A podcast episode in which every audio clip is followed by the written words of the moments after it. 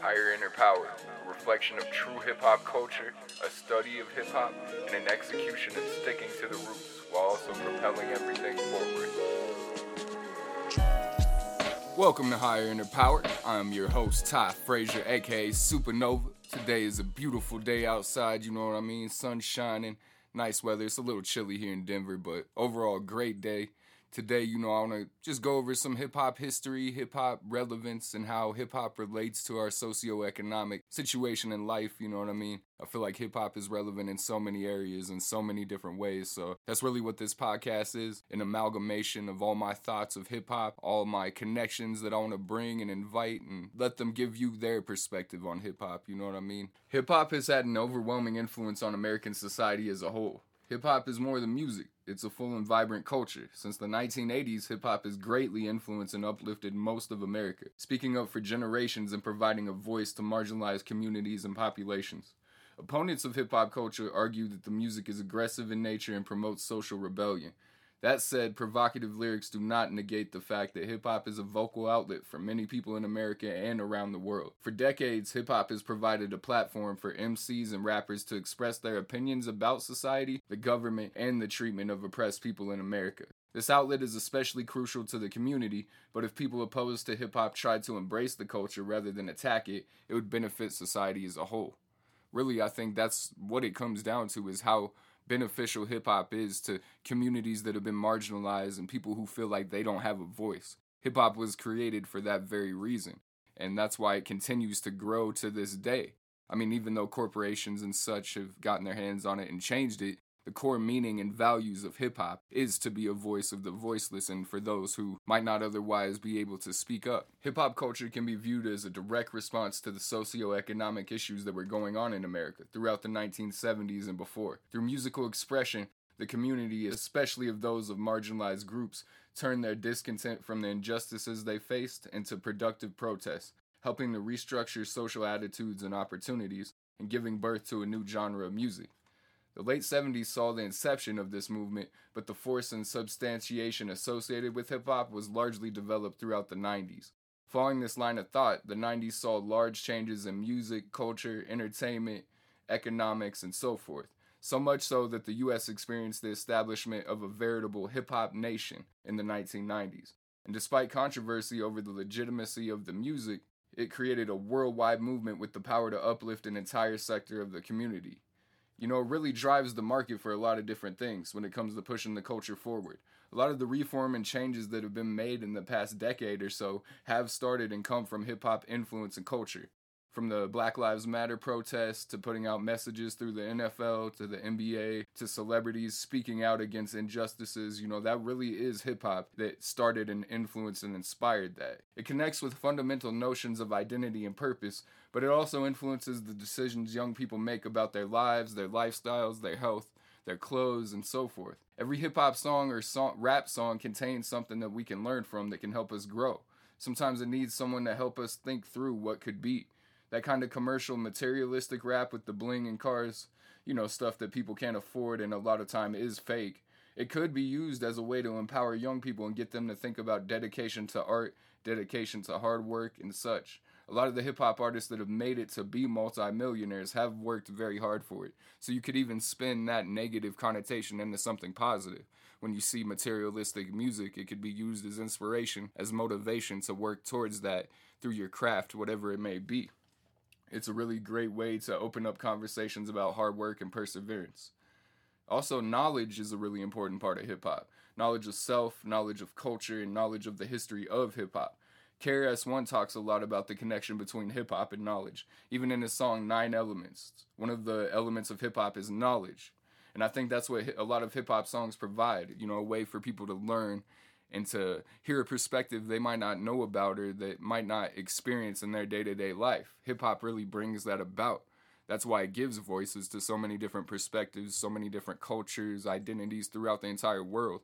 It's such a beautiful movement, such a beautiful culture, and it's something that should really be upheld and never be uh never be discarded, never be disregarded, never be put dirt on. You know, it's something so beautiful. And although it has its negative aspects, just like anything in life, overall the the purpose of hip hop is to connect and bring people together. And it really has done that. I mean, what other genre has influenced the entire world this deeply since rock music? You know what I mean? Like, it really, really goes deep. So that's why I love hip hop so much. I live it, I breathe it. Every single day I wake up, I think about how I want to make music, how I want to make beats, how I want to connect with other artists, go worldwide with it, you know? So it's just such a spiritual and deep thing. I really hope y'all feel the same way, you know what I mean? This is what this podcast is for to connect with viewers who might have a similar perspective or love and passion of hip hop that I do. You know, I think it's such a beautiful thing. And now what I want to go into is uh just a little hip hop history, you know. Yesterday I talked about DJ Kool Herc.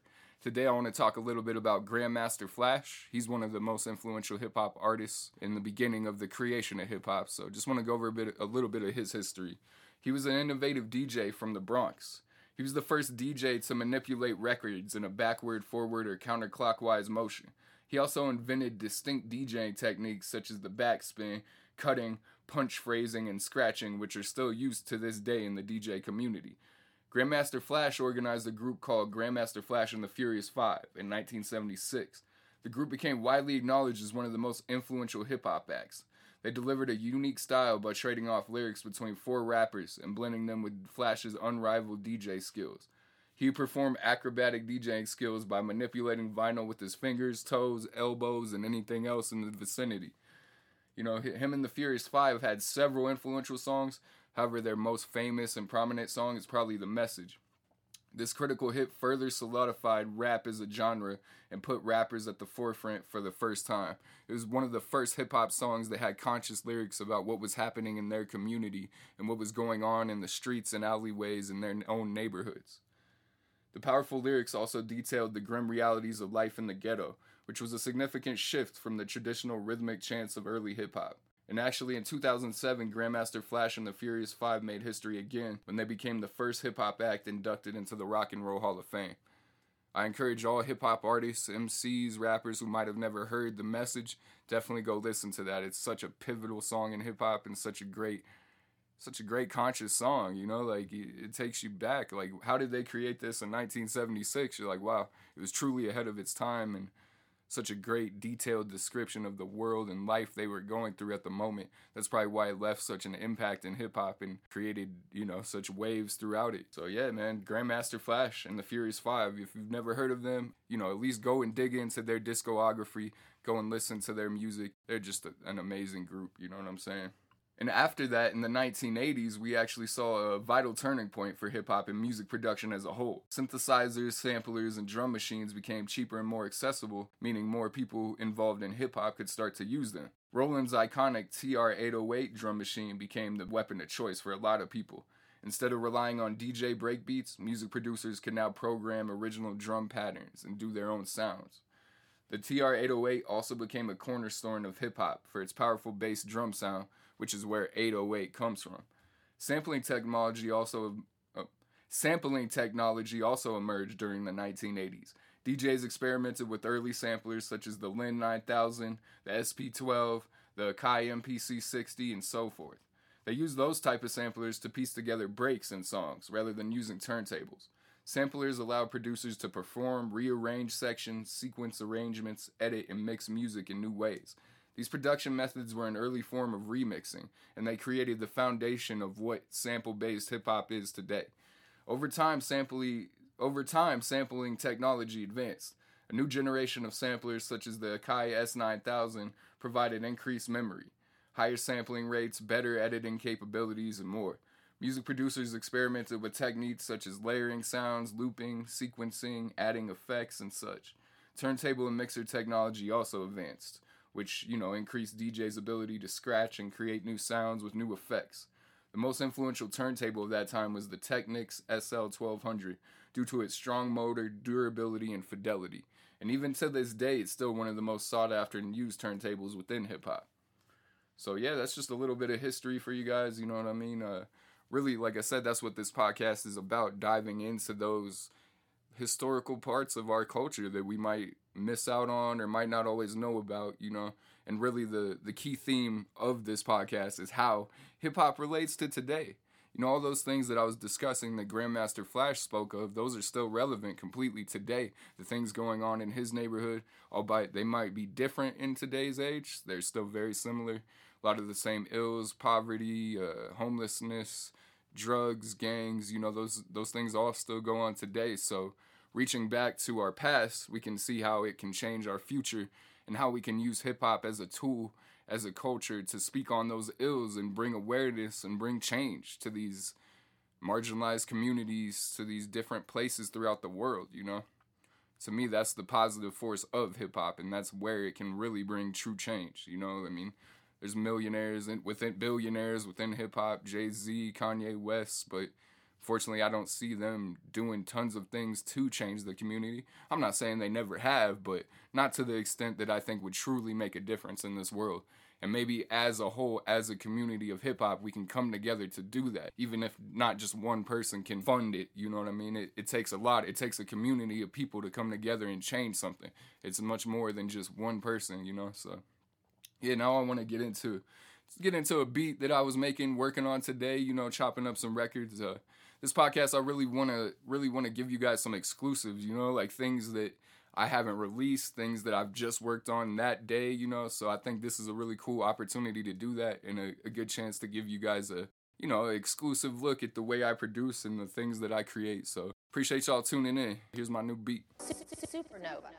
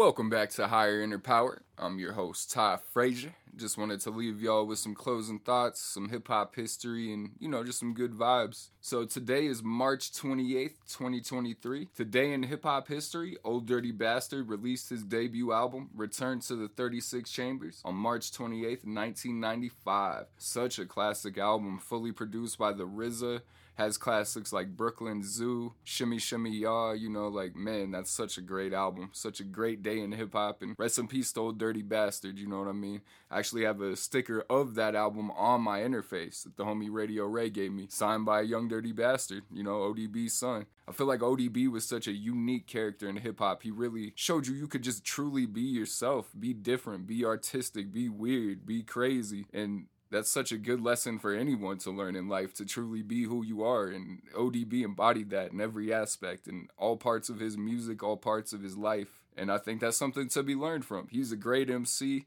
such a eclectic person character you know what I mean? He's damn near a cartoon character with the way that would inflect his voice the things he would do with his uh, persona his image. So there's so much to be learned from that you know? Shout out to Wu-Tang one of the greatest hip hop groups of all time, most influential to this day. You know what I mean? So, yeah, man. ODB, go check that out. Return to the 36 Chambers. If you never heard it, certified classic. So, uh, I also have some random facts for y'all. Something I actually recently found out. It says that uh, a recent study done at Cambridge University discovered that hip hop freestyling puts the brain in a unique flow state that prompts parts of the brain responsible for emotion, language, motivation, motor function, and motor processing.